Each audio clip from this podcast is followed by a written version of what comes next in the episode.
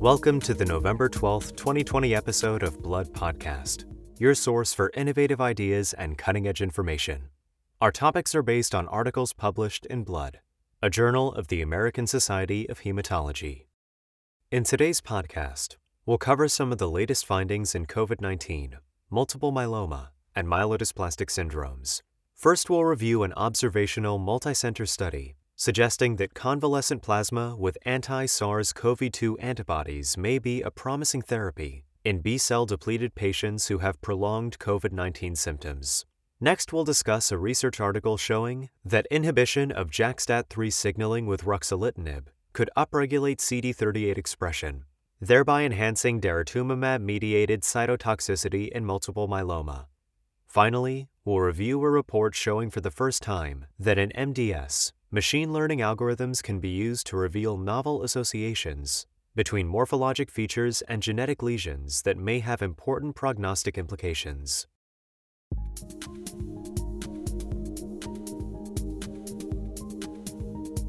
Let's get right to COVID 19. The study is entitled Convalescent Plasma Therapy for B cell depleted patients with protracted COVID 19 disease by Thomas Hueso of Institut Gustave Roussy in Villejuif, France, and his co investigators throughout France. Patients with hematologic malignancies may be at higher risk of severe forms of COVID 19. This may be particularly true for patients who are B cell lymphopenic due to prior treatment with anti CD20 monoclonal antibodies. Convalescent plasma transfusion has been used in past viral epidemics, including SARS, MERS, and influenza. During the COVID 19 pandemic, there have been numerous studies exploring the use of convalescent plasma transfusion to treat patients with COVID 19 disease. In the present study, Hueso and colleagues sought to study the safety and efficacy of convalescent plasma transfusion as a proof of concept in patients who had profound B cell lymphopenia and prolonged COVID 19 disease.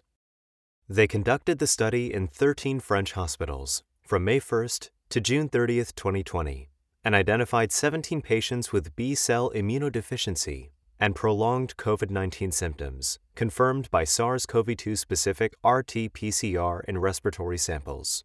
15 of the patients had been treated for hematological malignancies, while one had multiple sclerosis and another patient had common variable immunodeficiency.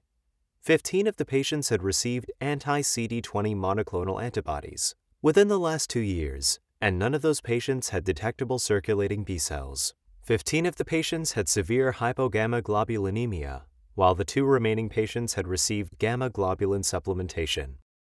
The median length of COVID 19 symptoms was 56 days. 11 of those patients had received other treatments prior to convalescent donor plasma. Of those, three had a temporary clinical improvement on either remdesivir or tocilizumab, but relapsed a few days following the completion of treatment. Convalescent donors were eligible for plasma donation 15 days after their COVID 19 disease had resolved. Each patient in the study received two consecutive transfusions of two convalescent plasma units of 200 to 220 milliliters each on day 0 and day 1 of the study. There were no serious adverse effects observed before or after transfusion.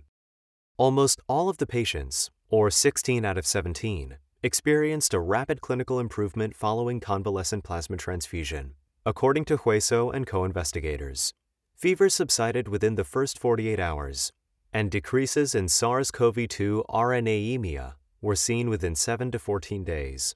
Of 10 oxygen dependent patients in the study, all were weaned from oxygen within five days. Of two patients who had required mechanical ventilation, one was successfully weaned, though he still required oxygen. The other patient died seven days after transfusion due to ventilation associated pneumonia. While these data appear to be promising, some limitations of the study have to be considered, according to authors of a related editorial also appearing in Blood. The study included only 17 patients with diverse underlying conditions accounting for their immunodeficiency and did not have a control group, wrote editorial authors Michael F. Murphy of the University of Oxford and Sunny Dzik of Massachusetts General Hospital. In addition, these patients had received various other treatments for COVID 19, and some appear to be already recovering before the administration of plasma, as shown by decreasing temperature and falling levels of C reactive protein, Murphy and Dzik added in their editorial. The National Institutes of Health recently emphasized that COVID 19 convalescent plasma is not the standard of care for patients with COVID 19, and that adequately powered randomized controlled trials are needed to demonstrate whether or not this is an effective treatment. But when randomized controlled trials are not feasible, Murphy and Dzik said, phase 2 studies such as this one by Hueso and colleagues at least suggest but do not prove that administering convalescent plasma could be useful for the treatment of patients with immune compromise due to an underlying disease or treatment with an anti CD20 monoclonal antibody. Overall, Hueso and colleagues concluded that passive transfer of COVID 19 neutralizing antibodies through convalescent plasma therapy is a promising and safe approach in patients with severe impairment of humoral immunity who have protracted COVID 19 symptoms.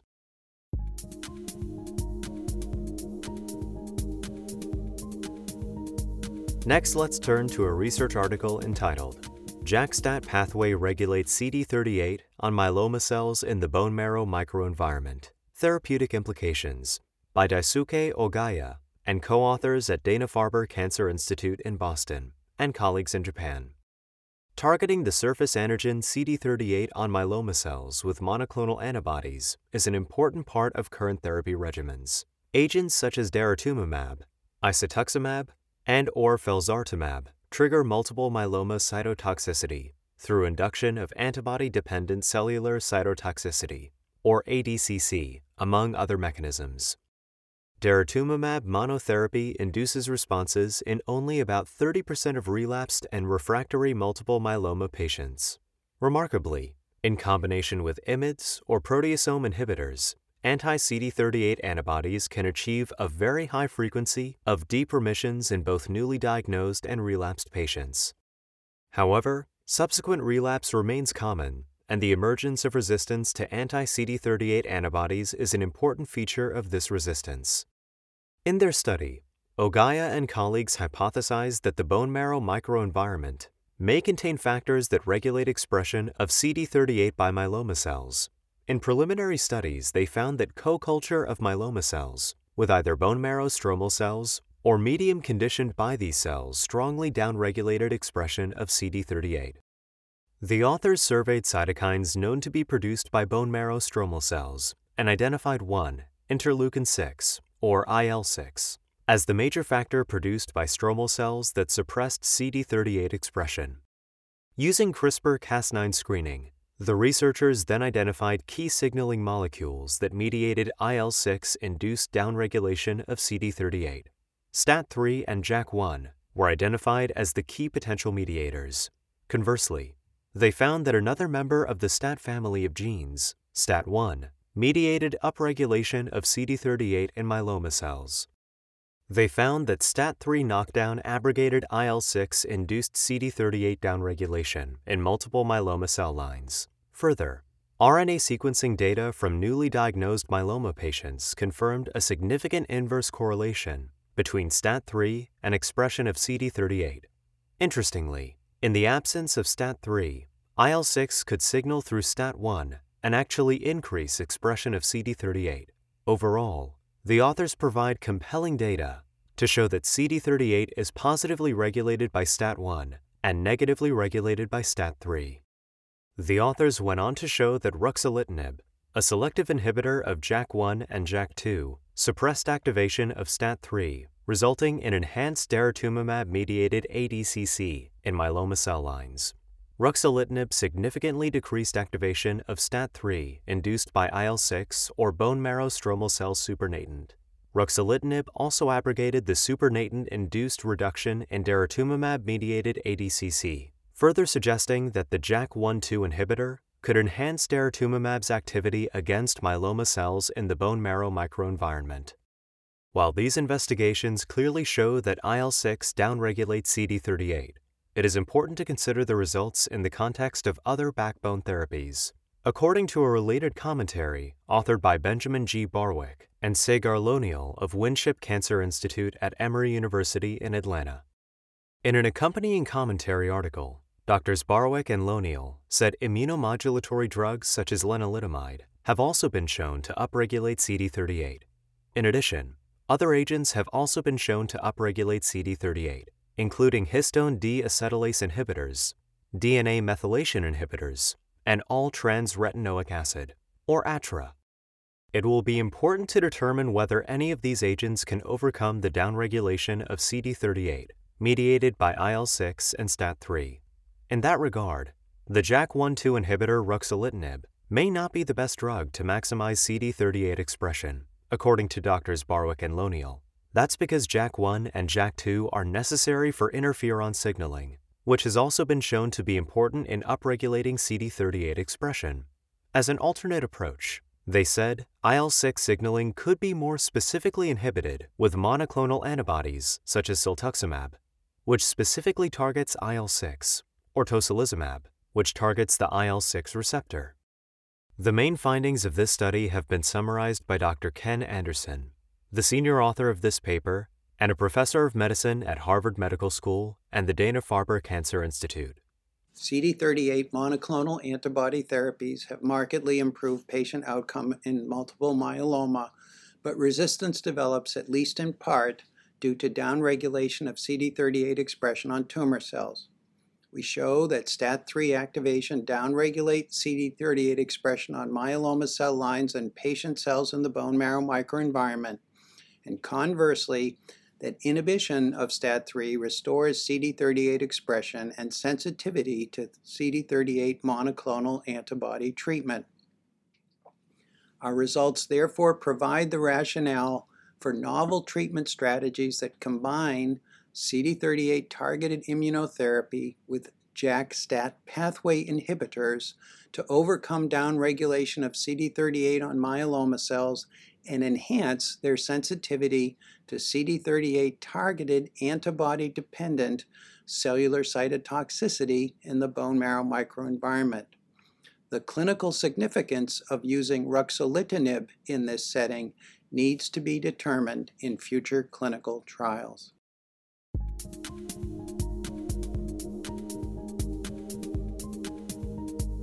The final article today is entitled Machine Learning Demonstrates that Somatic Mutations Imprint Invariant Morphologic Features in Myelodysplastic Syndromes. It's by Yasunobu Nagata of the Taussig Cancer Institute at Cleveland Clinic and Nippon Medical School in Japan and co authors. This study represents the first comprehensive attempt to use machine learning to correlate morphologic features of MDS with mutational profiles. In clinical practice today, the standard for diagnosing MDS remains morphological interpretation. Subjectivity is one downside of the current practice, as interpathologist variability has been shown to be considerable. While morphology provides clues to MDS evolution, mutations and chromosomal defects are directly linked to MDS pathogenesis and are likely to contribute to the morphologic changes in hematopoietic cells. There are already several well known associations between genotype and morphology in MDS, including the association of deletion 5q with macrocytic anemia, micromegakaryocytes, and elevated platelets, the link between SF3B1 mutations and ring sideroblasts, and the presence of JAK2 SF3B1 mutations in refractory anemia with ring sideroblasts with thrombocytosis. However, a detailed comparison of morphologic profiles and clinical outcomes with genomic profiles have not been previously done. With advances in machine learning and artificial intelligence, or AI, researchers now have the opportunity to conduct efficiently combined analysis of genomic and morphologic data. Such an integration might overcome limitations of current diagnostic techniques, including subjectivity and labor intensiveness. Toward that end, Nagata and co investigators used machine learning techniques to identify patterns of co occurrence between morphologic features of MDS and genomic lesions. They sequenced 1,079 patients with myelodysplastic syndromes, myelodysplastic myeloproliferative neoplasms, or secondary AML from either myelodysplastic syndromes or myelodysplastic myeloproliferative neoplasms. They examined 33 genes by next generation sequencing and identified 1,929 somatic mutations. The most frequently mutated genes were TET2, ASXL1, SF3B1, SRSF2, DNMT3A, and RUNX1.